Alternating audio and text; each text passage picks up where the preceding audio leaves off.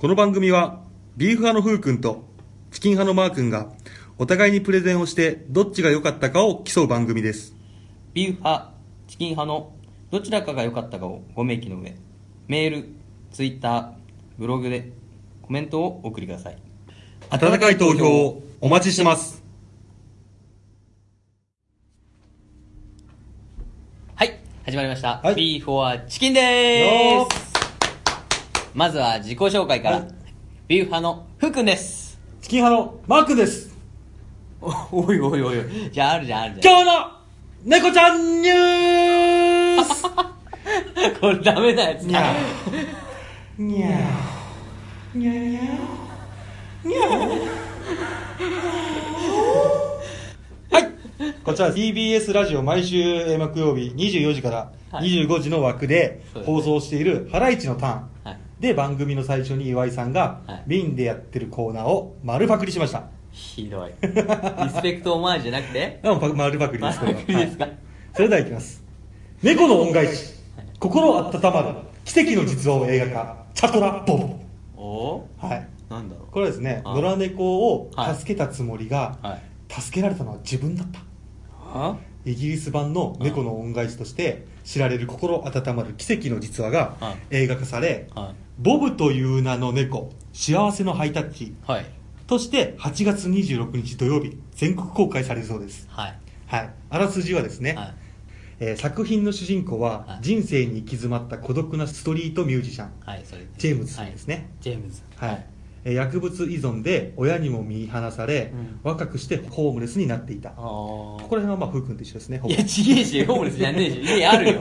なんでだあ家あったっけ？はい。家あるよ。あ家あるのね、はいで生きる希望も目標も何もなくあどん底の日々を送っていた彼の前に現れたのがあ一匹のチャトラあ野良猫ボブだったんですね。ボビー。はい。あこれ出会った瞬間から不思議とジェームズに懐いたボブはあジェームズに生きる希望とチャンスをもたらすことになります。あかっこいいね。はい。うん。まあ公開前ですね映画なんではい。のプチ情報1は作品中えボブ役のチャトラ猫はジェームズの肩に乗って移動したりい。、はい。えっと、ストリートミュージシャンなのでジェームズさんはねあそうね。演奏中のギターの上でうっとりしたりあお得意のハイタッチを見せたりはバスの窓からロンドンの風景を興味深げに眺めたりと演技力が抜群。い。あ一体どんなスター猫かと思いきや多くのシーンでは実際のボブが登場しているというんですね。あ、ほんはい、まさに自然体の演技はたまらない愛らしさがあるそうです、へはい、プチ情報に、え。はい、ボブを主人公にしたノンフィクション書籍あ「ボブという名のストリートキャットはい。」これは辰巳出版ですね日本でははいはい。でアメリカ日本中国など30を超える地域で出版され、はい。販売部数は世界中で500万部おう。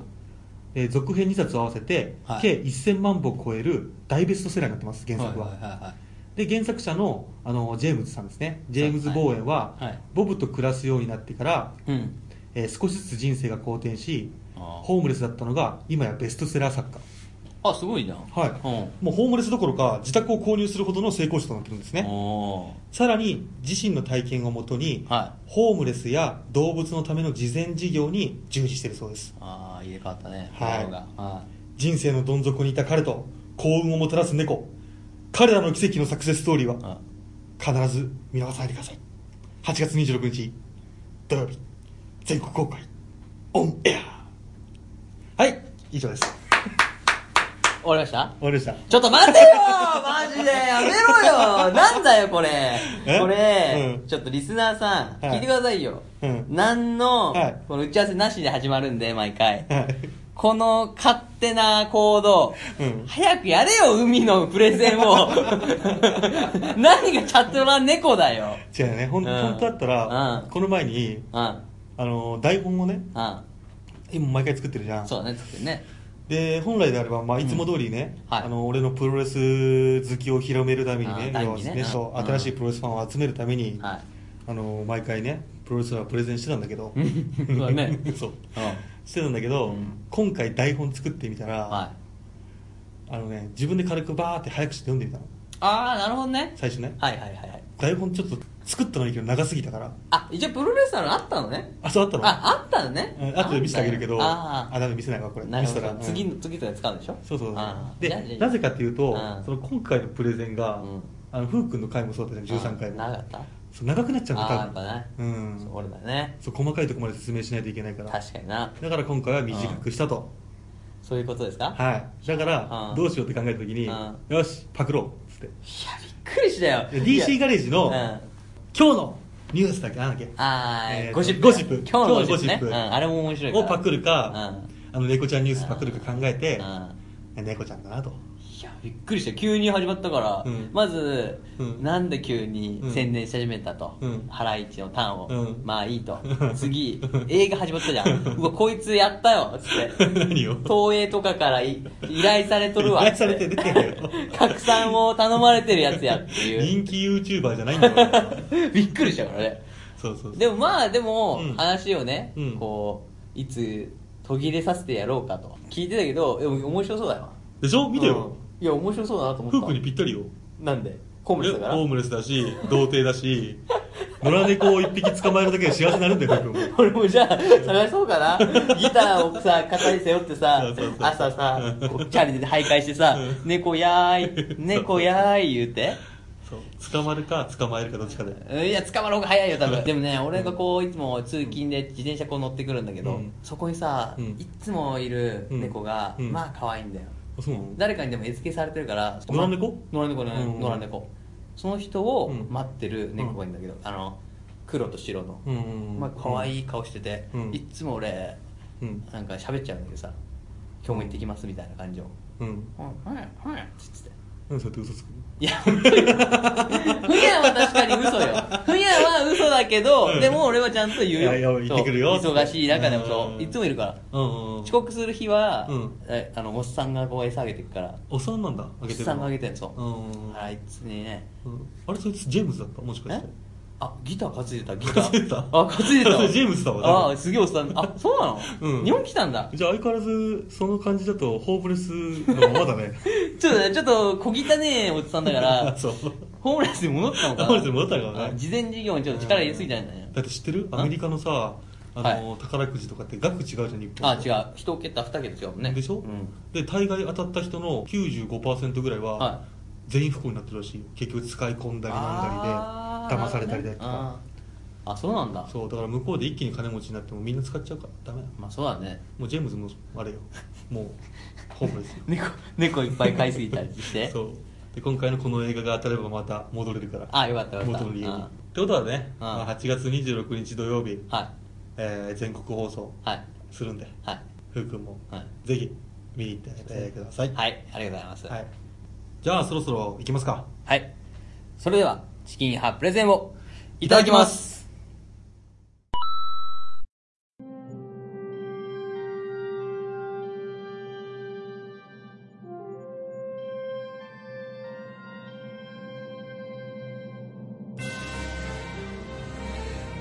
師匠海に来て何をするんですか。化け物シャチに対抗するための防具の素材集めだ。素材って何ですか。芋貝の甲羅だ。芋貝って毒持ってるやつじゃないですか。そうだ。奴は正面に毒のベロを出しているが。しかしそれだけだ。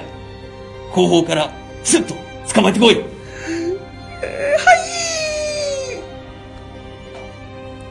ビーフォはチキン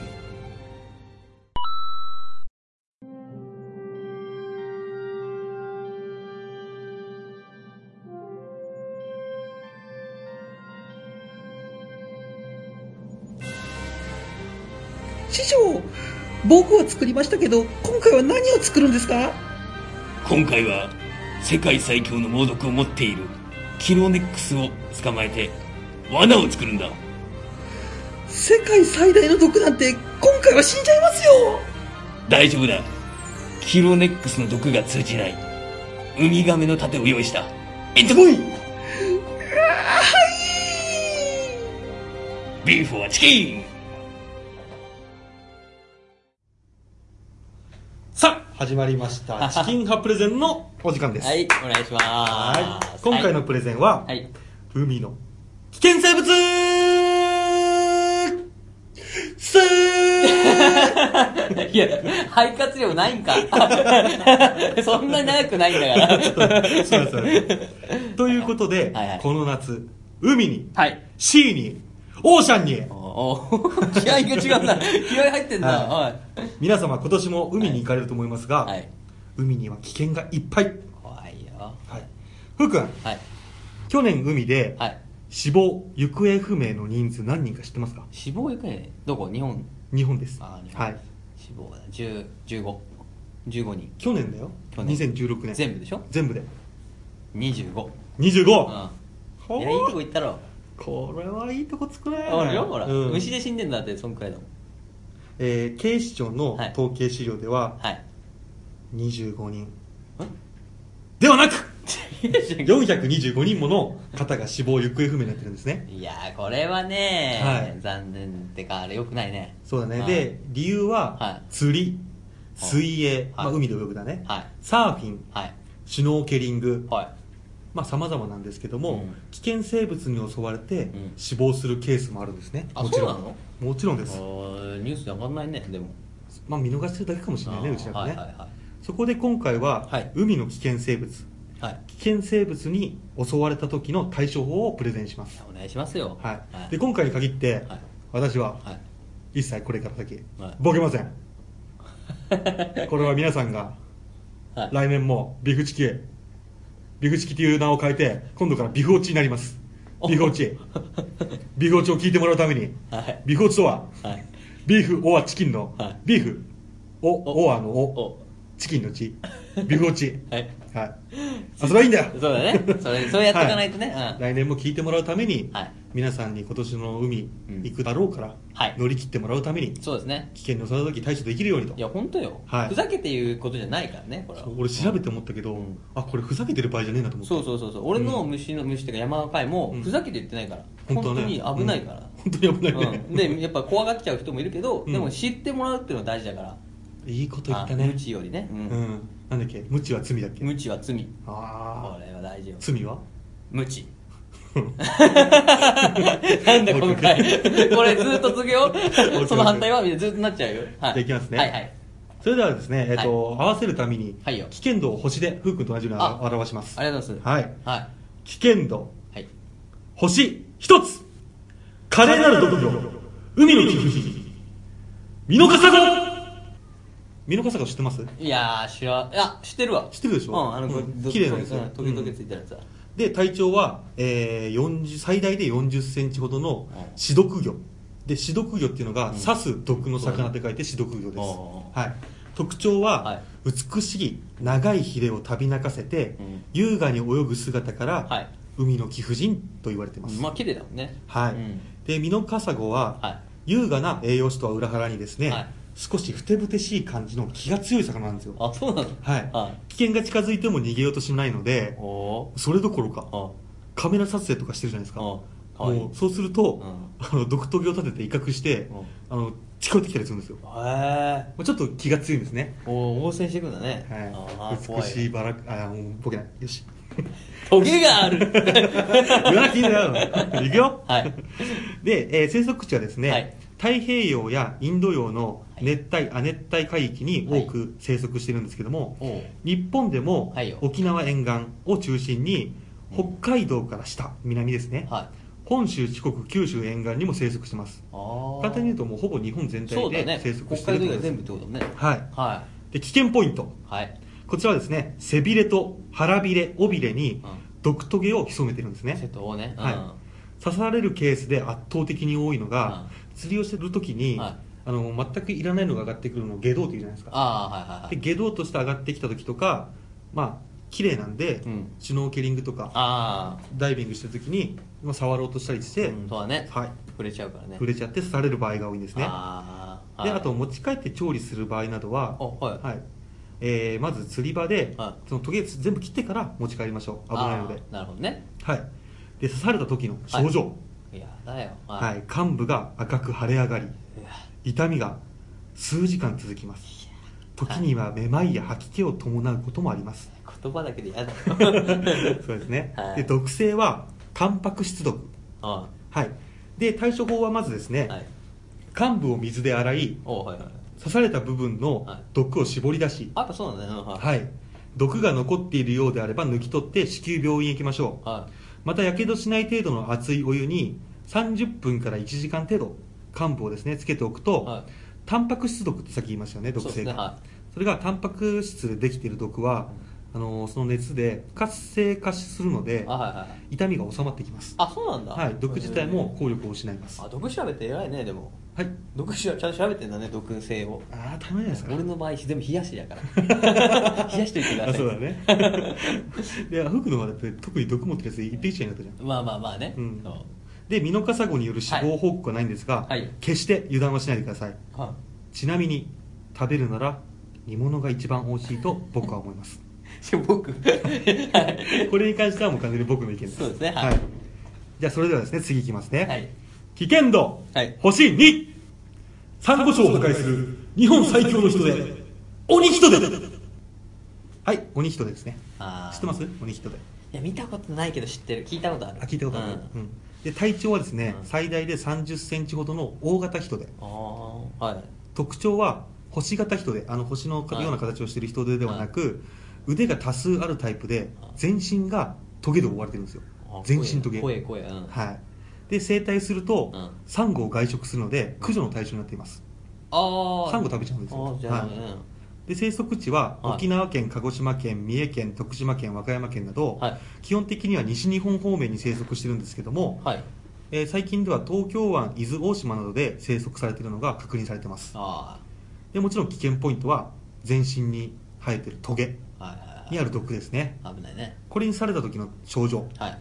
ものすごい激痛が襲い、はい。足を刺されたらはい。靴も履けないくらいパンパンに腫れ上がります。あすげえ腫れてるな。はいで毒性はスズメバチの毒と似ていては沖縄県宮古島市の女性ダイビングインストラクターがですね、はい。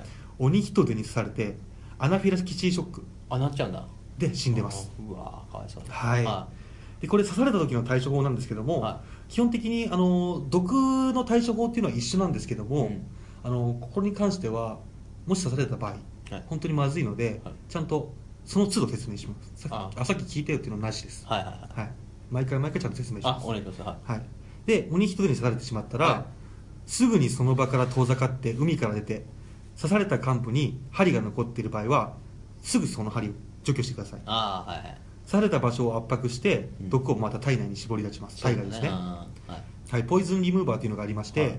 そちらを使ってください。あのポンプうん。吸い出してくれるやつね。そうそうそう。あ知っていや聞いてないけど、うん。名前で大体分かっやっぱできる子は違うな。やっぱフックは何でも知ってるね。これねカットしていこう。フックは何でも知ってるね。カット時間ないからカットしてあそう。う楽しくなっちゃうダメよ なんで言わねえな、うんいいこれはね、うん。時間がないとダメそうだね。毒をある程度除去したらですね、はい。患部にできれば55度以上のお湯をかけると毒を死活、はあまあ、殺せるんですね、はいはいはい。はい。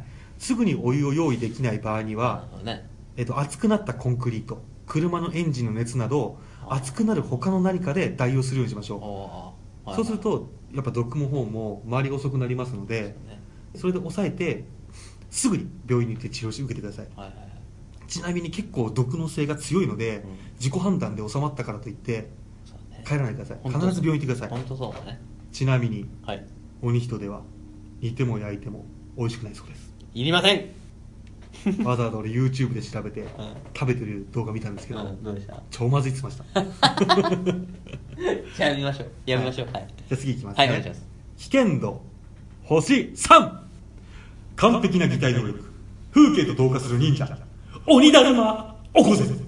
ああはいはいはいはい知ってます？おこせね。知ってる知ってる。おこぜですよ、うんはいはいはい。こちらですね体長は最大で4 0ンチほどの毒魚、はい特徴は周辺の岩に擬態して海底で動かずじっとしている。浮き袋がないタイプの低生魚っていうんですかねこれは,、はいはいはい。底という字にうん。生の魚で、うん。低生魚ですかね。はい。で、えー肉食魚で、う餌の小魚や甲殻類が気づかずに近づくといきなり大きな口でパッ！そうですね。といくんですよ。捕食するタイプです、はいはいはい。で生息地は日本近海ではですね、うん。小笠原諸島奄美大島沖縄周辺で危険ポイントは背びれにあるトゲにある毒ですね。背びれ。はいはいはい。症状はですね鬼だるまおこぜはい。に刺されると、はい。まずその直後からものすごい激痛に襲われます。痛いはい、はい。では痛みで意識を失って溺れて死んでしまったかと思います、いやべえな。はい、はい。でその後刺された幹部はですね腫れて、うん。えー紫色に変色しうん。場合によっては壊死します、ほはい。腐り落ちてしまうんですね。やばいね。はいやばいですよ。で重症になると、はい。吐き気や嘔吐腹痛下痢、えー痙攣呼吸困難などが見られる場合もあります。はい。まれに低血圧や、はい。アナフィラキシーショックうん。を起こして死に至ることもあるそうです。いや、ーはいはいはい、もうここまで来ると星さんだとかなりの猛毒ですね。危険だね。危険です。3なのに危険だね。3年3でも危険です。でしかもこれ気づかず踏んでしまう場合がすごく多いらしいです。やっぱ擬態してるんで、うんそうだね。はい、で刺された時の対処法、はい。まずすぐに海から上がりましょう。はい。先ほど言った通り痛みで意識を失って溺れてしまう例もあるので、まあとにかく陸に上がることが大切です。はい。ちなみに、えっと、皆さん多分想像で刺された瞬間に激痛が走ると思ってますけど、は違います。毒が回れば回るほど激痛が襲ってくるのでなるべく早く上がっていかないと本当に痛みで脳があこれまずいと思ってシャットアウトして気絶する場合があるんですよ。そうだね。はいは刺された場合は本当にすぐにあの陸に向かってください。いはい痛いよはい。はいはいはい、刺されたところにはい。トゲが残ってたら取りまず取り除きましょう、はい。真水で傷口を洗い、はい。刺されてすぐであれば傷口から毒を絞り出します、はい。でこちらはですねえー45度以下のできるだけ熱いお湯に30分から90分間はい。患部を浸します、ほはい、先ほどみたいにかなり55度とか熱くなくても大丈夫です。そうですねで鬼だるまおこぜの毒のですねタンパク質ははい。熱によって分解され不活性化してですね、はい。えー痛みを和らげることができます。あで、えー、やけどに注意して、はい。先ほど言った通り30分から90分、あはい。えー浸してですね、えーその後すぐ、はい。猛毒なので、はい。もう必ず医者に行ってください。そうですそれはそうだはい、これはもう、そうですね。ん。全部ね。ちなみに、うん。鬼だるまおこぜの毒の血清は現在日本にはないです。えどこにある血清ないです海外です。どどうする？の ないじゃん。大丈夫なの？だからすぐに治療対処法、ね。ちょっといろいろあるらしいのであそれをね。毎日に備えて必ず医療機関に受診しましょう。そうだね。はいははい。い、ちなみに第2はい。はい、鬼だるまこぜははい。高級魚でとても美味しく煮ても焼いても美味しい白身魚です。いいね。市場平均価格はい。1匹5000円ぐらいです。高いな高いな。高級魚なんで高っ。だからといってはい捕まえようとしないでください。危ないよ。死ぬ可能性もあるので。そうだね。はい。怖いなまあ怖いですよ。そうだね。は次いきますね。はい。えー危険度星4ダイバーから最も恐れられている魚。ゴマモンガラはいゴマモンガラ5万問からね。ゴマモンガあオッケーオッケーオッケー。体長ははい。最大で7 5センチほどのはい。カワハギの仲間、ああお日本そうです。カワハギの仲間です、はい日本では最大だが、まあ、他の地域行くと同じようにカワハギの仲間なんですけども1メートルを超える種類もいます、えー、でかいもんねなんか。はいはい、特徴はカワハギの仲間なんですけど、意外と綺麗な見た目でえー、目が大きく歯が鋭い感じですね、ああ。5万問かうん意外と柄がかっこいいんですよ。はいカワハギめちゃくちゃブサイクですけど、そうだね、うん、はそうこのカワハギは池池カワハギです。池川です。い池川はい。あで、えー繁殖形態は、えー卵性で、あはい。すり鉢状の巣を作って産卵し卵を保護するタイプ、はいはいはい。はい、でこちら生息地は日本では神奈川県の三浦半島から北ですね、ああそうなんだ。はい。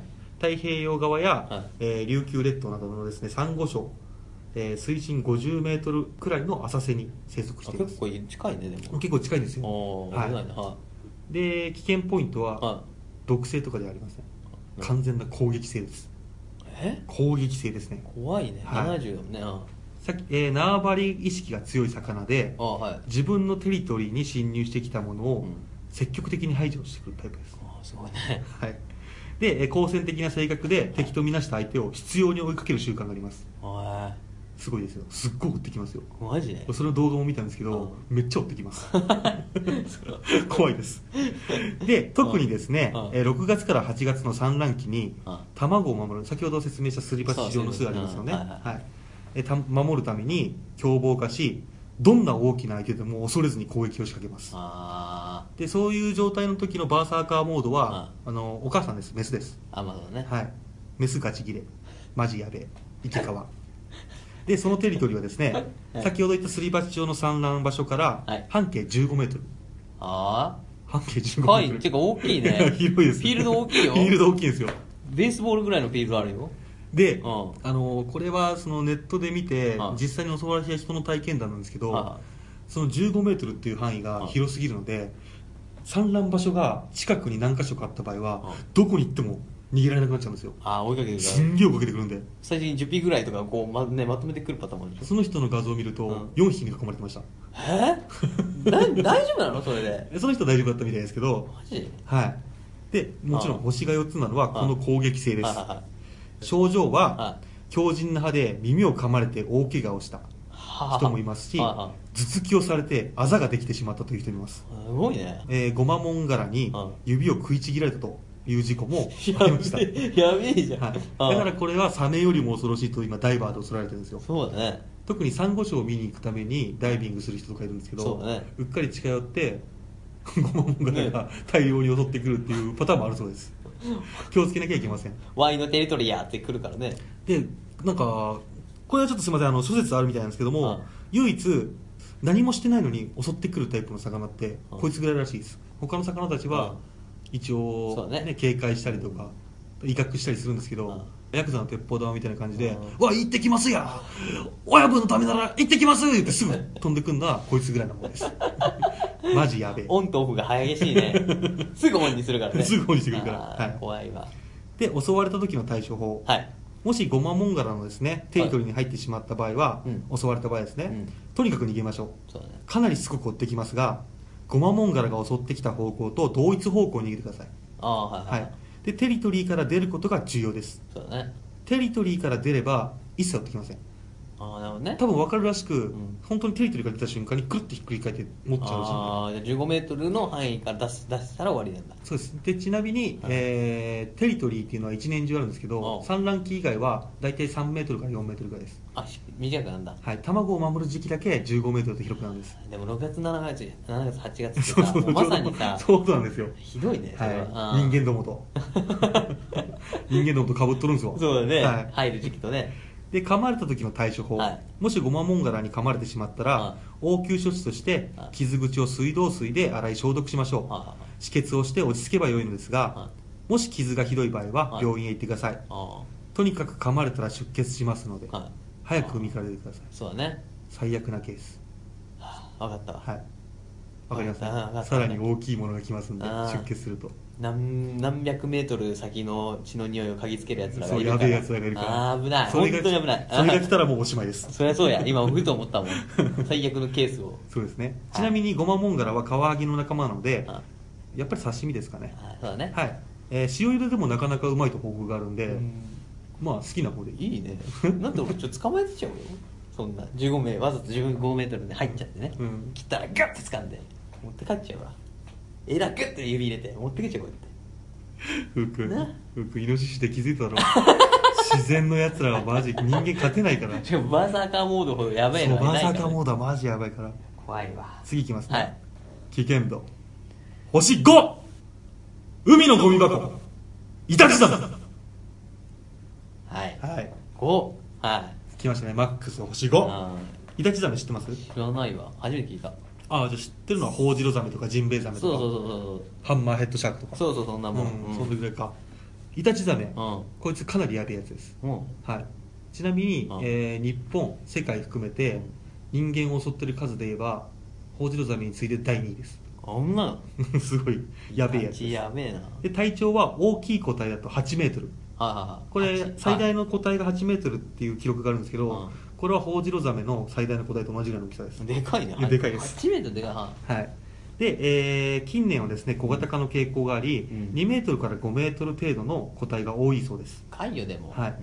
特徴は、えー幼魚の頃はですね、うん。黒色の、えー模様が縦に入っており、うん。この模様が、えー虎の体のあのうん。色に似ているということで、はいはいえー英名では、はい。タイガーシャークと呼ばれています、ああはいはいはいはい、イタチザメのですね、はい。歯はうん。ハート型をしており、はえーその縁はノコギリ状になっています。いはいはい。まあ、基本的にサメの歯はノコギリ状になっていることが多いんですけど、で非常に頑丈な歯であるため、はイタチザメはえ亀の甲羅ほどの硬いものでももう簡単に噛み砕きます。いけちゃう。いけちゃう。すげえな。はい、だからふうくんのところでできた、うん。あの亀がいるじゃん。あ噛みつき亀。亀うん。旬よそうだね。ちょっとポチャポチャっと終えたらうん。サヤーンっつってやばいです。ガボガボいかれるね。強いですよ。あー。で生息地は、はい。えー日本では関東から南に生息してます。あーあいやさっきのやつ同じぐらいか。神奈川県とねそうです。からも。うん。で多分去年もですね、えーとうん。どっかでイタチザメとかサメの集団発見されてますよ確か。へで海遊禁止ああダメなんだ。泳がないでくださいっていうあれ出てましたから、はいはいはいでしかし近年ではですねあ青森県や秋田県など東北地方でも確認されていてあの全体的に日本全体で現れるようになってきてます。温暖化だ。温暖化かもしれません、ね。で食性は食べ物をより、えー襟好みしない機械選択的捕食者であ非常にあ雑食性が強いサメです。ああ何でもいいんだ。はい。は捕食するのはウミヘビあ。ウミガメ、はえー海鳥アザラシイルカクジラ馬牛人間にとどまらず流木 何かの死骸ゴミ、えーとにかく目についたものは何でも口に入れるという性質であるため イタチザメは海のゴミ箱と呼ばれいてますね。そうだね。ダストだね。はい。捕獲されたイタチザメの胃の中を調べたところ、えー海洋生物陸海洋生物、あはい、牛とかさ魚とかではなく、ん看板や浮き輪タイヤなどが発見されてます何でも食っちゃう。全部処理してんだね。はい。すごいな。鋼の錬金術師のグラトリーみたいなもんです。これ食べていいよ。全部食べてっちゃうからね。全部食べちゃうタイプです。いいな。はい、はで危険ポイントは、えー先ほど言った通りイタチザメはホウジロザメに次いで人間を襲う頻度が高く、はい人食いザメとして非常に危険なサメの一つとされています。そうだね。はい、えー日本では沖縄海域に出没することが多く、はい。被害も多数出ており、はい。大きな問題となっています。危ない。うん。うちの親父の知り合い襲われたことあるそうです。あこいつに？はい。危なはい。え生きてる？生きてる。あよかったよかった。うん。死にましたとか言われてね。怖い怖いっていうかもうわーってなっちゃうから。そうそうそうそう、ええよかった。な、はい。うん超怖いって言ってました。だよね。そりゃそうよ、サメの何が怖いかってうん、あのね目が怖いんだって。いや怖い。うん分かるよ。あ分かる？あの分かる分かる。あの死んだあの黒い。そう、うん。こう細長くなるっていうかなるんだよ。あ違う違う違うあ違うの？あのそのねあのほら多あその後か。丸くなるやつか。丸くなってうんああのね分かった。あ全てを吸い込むダークマターみたいな飯になって。分かった分かる？あのあ怖いね。そっちの方か。そうそうそうそうそうそう。そうそうって言ってました。あやだな。はい。で、えー海外でははい。海水浴客が追われる、えー襲われるケースが多く、はい特にサーファーが狙われます。はいはいはいサーフボードに乗ってパドリングしている姿が、はイタチザメの好物であるウミザメやアザラシに似てるため、ね。うん。サーファーがすげえ襲われるみたいです。ね。はい、イタチザメは好奇心旺盛で、はい。攻撃的な性格であるため、うん。餌として誤認するだけでなくはい。興味本位遊びで襲うこともあります。ああ最悪だ、はい。うん。最悪です。はで食べ物を襟好みしないため、はい。人間にもためらうことなく近づいてきます。い、そうだね、うん。でイタチザメに襲われたら一噛みだけでは済まず、ん。まず命を落とす可能性が非常に高いです。いや危ないねはでホウジロザメの場合は、うん。噛んだ瞬間にあこれ違うアザラシじゃないウミガメじゃないと思ったら一回離してうん。どっか消えちゃうパターンが多いあるらしいんですけあどー。イタチザメは関係ないです。い何でも食えるこれ食えんの？食っちゃうよ俺？つって食っちゃいます。グラトンに出してくんだよ。なるほどね。はい。はでですねサメに遭遇しないためにいはい。注意したい点。はいよ。夜明け夕方夜間の海での遊泳を避ける。ああなるほどね。はい次ですね、はい。犬などのやかましい音を立てて泳ぐ動物と一緒に泳がない。あ泳がない。はいはい、はい一緒に泳がないでください。なるほどね。体のどこかに怪我や傷があったり生理中であったりする人は海に入らないでください。あはい。あ血ね。うん。そうです。あと海の中でしょんべんしない。あそっちも。これも危ないらしいです。えー、匂いがくんだ。うん、うん、これで襲ってくる場合もあるらしいですね。切れてんじゃないの？それ。え？しょんべんで切れてんじゃないの？海汚すんじゃねえやっつって。でもサメの体ってアンモニアがすごい含まれてるっていうからあそうなんだ。めっちゃしょんべん好きかもしれないね。だから興奮して？そういうプレイかもしれない。仲間だ飲料プレイが大好きなやつ。おいおいおいおい。これはカットですよ。そうですね。い。きますねサーフボードの上に乗って水面でバシャバシャやるのは非常に危険です。ああね。先ほど言った通りはいウミガメに見えちゃうので。そうだね。はい。もし海中でサメを見つけた場合ですね、うん。まずサメを脅かしたりしない。音を立てず静かに浮上する。ホウジロザメなど大型のサメは攻撃速度が非常に速いので発見したらもうすぐ浮上してください。海中より浮上さしてる場合の方が水面は光があるのであの発見しにくいんですよ本来は。ああはい。はもし、えっとシュノーケリングとか、はい。ダイビングしてる場合であれば、岩陰などに隠れてサメをやり過ごしてから浮上しましょう。い、あなるほどね。はい、見つかってしまったらまず最初に大きい音を出す海面を大きく1回叩く感じですね。パーンと。あ音を出してから逃げてください。何回も叩くのは逆効果。あ獲物が弱ってると思われてしまうため危険です。で自分を大きく見せる。これは大きく泳ぐですね。平泳ぎとあかそういう形で大きく見せるのがベスト。はい。とりあえず自分が先に見つけたらとにかく静かに逃げることが大事です。そうですね。はい。これ一番大事。襲われたらああ来たよはい。はい。襲われたら、えっと、一番有名なのが鼻鼻先ああはいはいはい。を殴るですね。襲ってきたと思われたサメの鼻ね、うん。何度も押し返していたら急に力が抜けたようにおとなしくなり抵抗しなくなったっていう証言があるみたいで生き残ってて。サメの鼻にはロレンチニ器官と呼ばれるセンサーがありホウジロザメはそのセンサーが集まった敏感な鼻を使って獲物を捕獲するんですけども、はいはいはい同時に全身の神経がそこに集中していますので、はい。その敏感な鼻の部分こそが弱点です、ああなるほどね。はい、近づいてきた場合は鼻にパンチ。はい。でこれ面白い証言がありまして、はい。目を押す、目はい。はい、これオーストラリアのアワビ取りの男性が、はい。頭から上半身を食われかけたんですね。頭から。危ない危ないはい。はい、かろうじて手を伸ばした手の先にサメの目玉があったので、はい。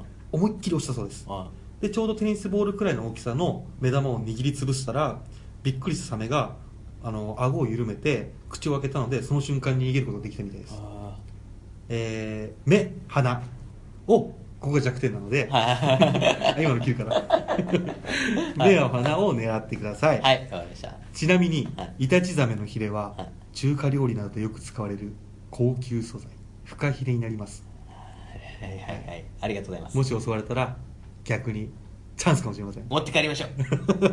家を掴んで持って帰りますよ。でとりあえず、はい。えっと、これ以外にもいっぱいいるんですけどそうだね。時間が20、うん。もうすごいオーバーしちゃってるんで、うん。ここで終わりします。はい。あと皆さんあの自分が行くところの海はい。危険生物がどんなものか例えばあの神奈川県の海に行くんであれば、神奈川県海危険生物と入れれば、うん。危険生物全部出てくるんで、ね。うん必ず調べて帰ってください、本当はい、陸もそうですけど海の場合はあの襲われたりした毒の場合はマジ死にます。うん。対象がまた別だしね。対象が別です種類があるから。うん。だから本当調べた方がいい。はい。以上です。ありがとうございます。感謝です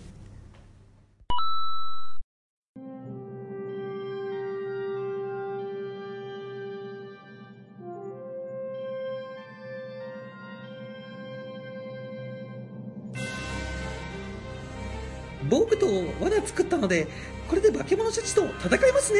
バカ野郎！奴を侮るんじゃない！知りたいのか？ぼぼ僕が戦うんですか？今回は奴を倒す武器を作る。北条ザメの歯の武器をな。師匠聞いてます？え僕が。弱点は鼻だ！行ってこい！はい！ビーフはチキン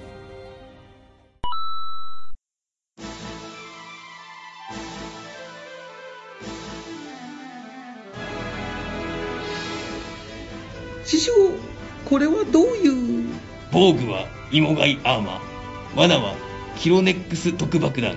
武器はホジロザメランス。全て揃ったな。は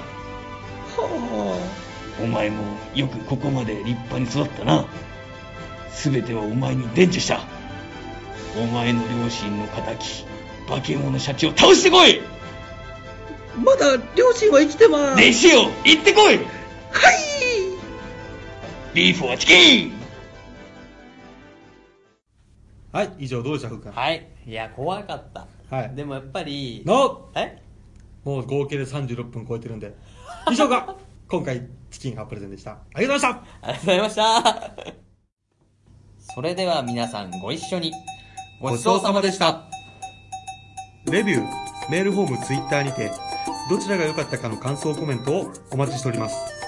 メールアドレスは、ビーフオアチキン727 at yahooco.jp です。すべて小文字で beef アンダーバー or アンダーバー chicken727 at yahooco.jp です。ツイッターは、ビーフ or チキン。ビーフとチキンはカタカナで、間の OR は小文字の英語です。その他、応援メッセージも募集しています。それでは、ここまでの放送は、ビューファのふうくんと、チキン派のマー君でした。最後までご拝聴ありがとうございました。今週のおまけコーナー。使ったジングルを一挙に公開します。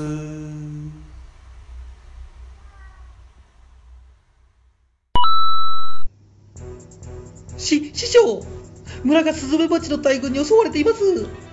そんなことで騒ぐんじゃないすいません。しかし師匠、このままじゃ。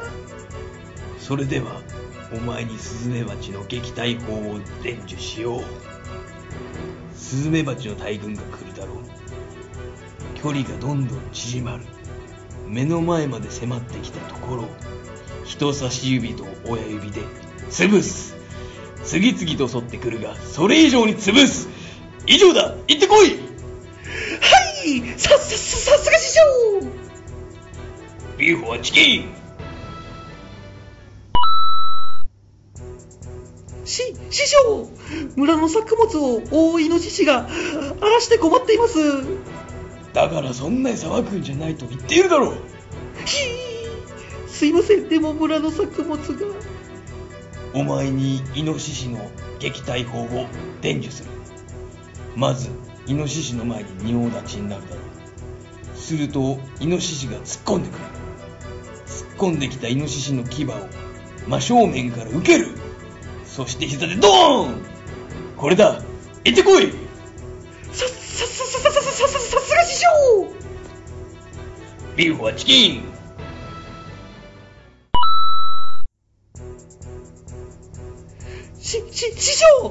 ヒグマが村に現れました。何回もすんだ。騒ぐんじゃない。ひー。お前にヒグマの撃退法を伝授する。ヒグマは自分を大きく見せるために立ち上がって威嚇するんだ。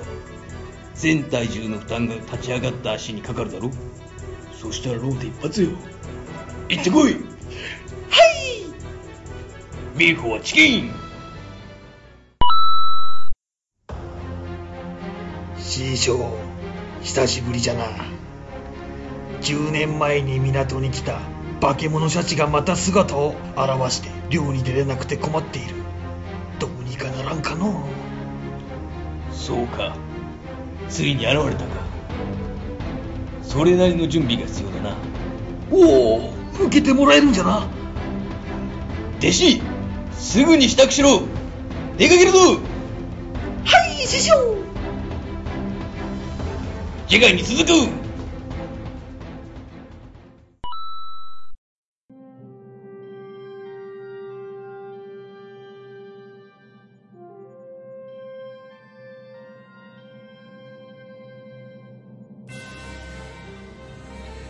師匠海に来て何をするんですか？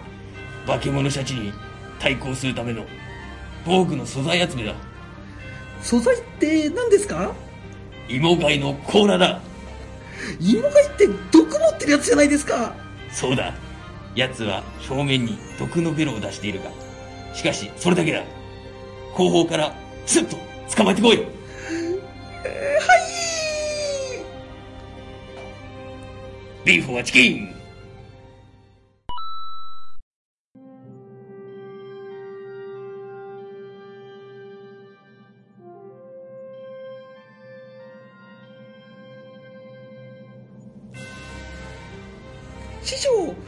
僕は作りましたけど今回は何を作るんですか？今回は世界最強の猛毒を持っているキロネックスを捕まえて罠を作るんだ。世界最大の毒なんて今回は死んじゃいますよ！大丈夫だ。キロネックスの毒が通じない。ウミガメの盾を用意した。行ってこい！ビーフはチキン！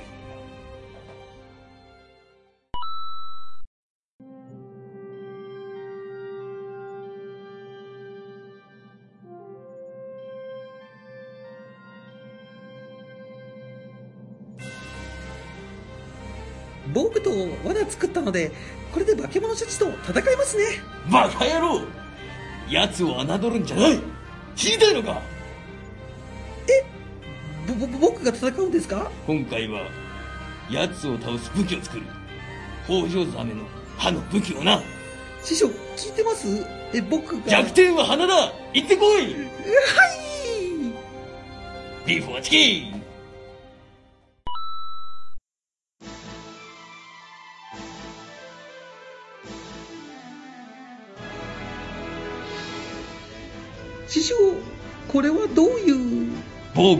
芋貝アーマー。罠はキロネックス特爆弾。武器はホウジロウザメランス。全て揃ったな。はお前もよくここまで立派に育ったな。全てはお前に伝授した。お前の両親の仇化け物シャチを倒してこい。あまだ両親は生きてます。弟子よ行ってこい。はい。ビーフはチキン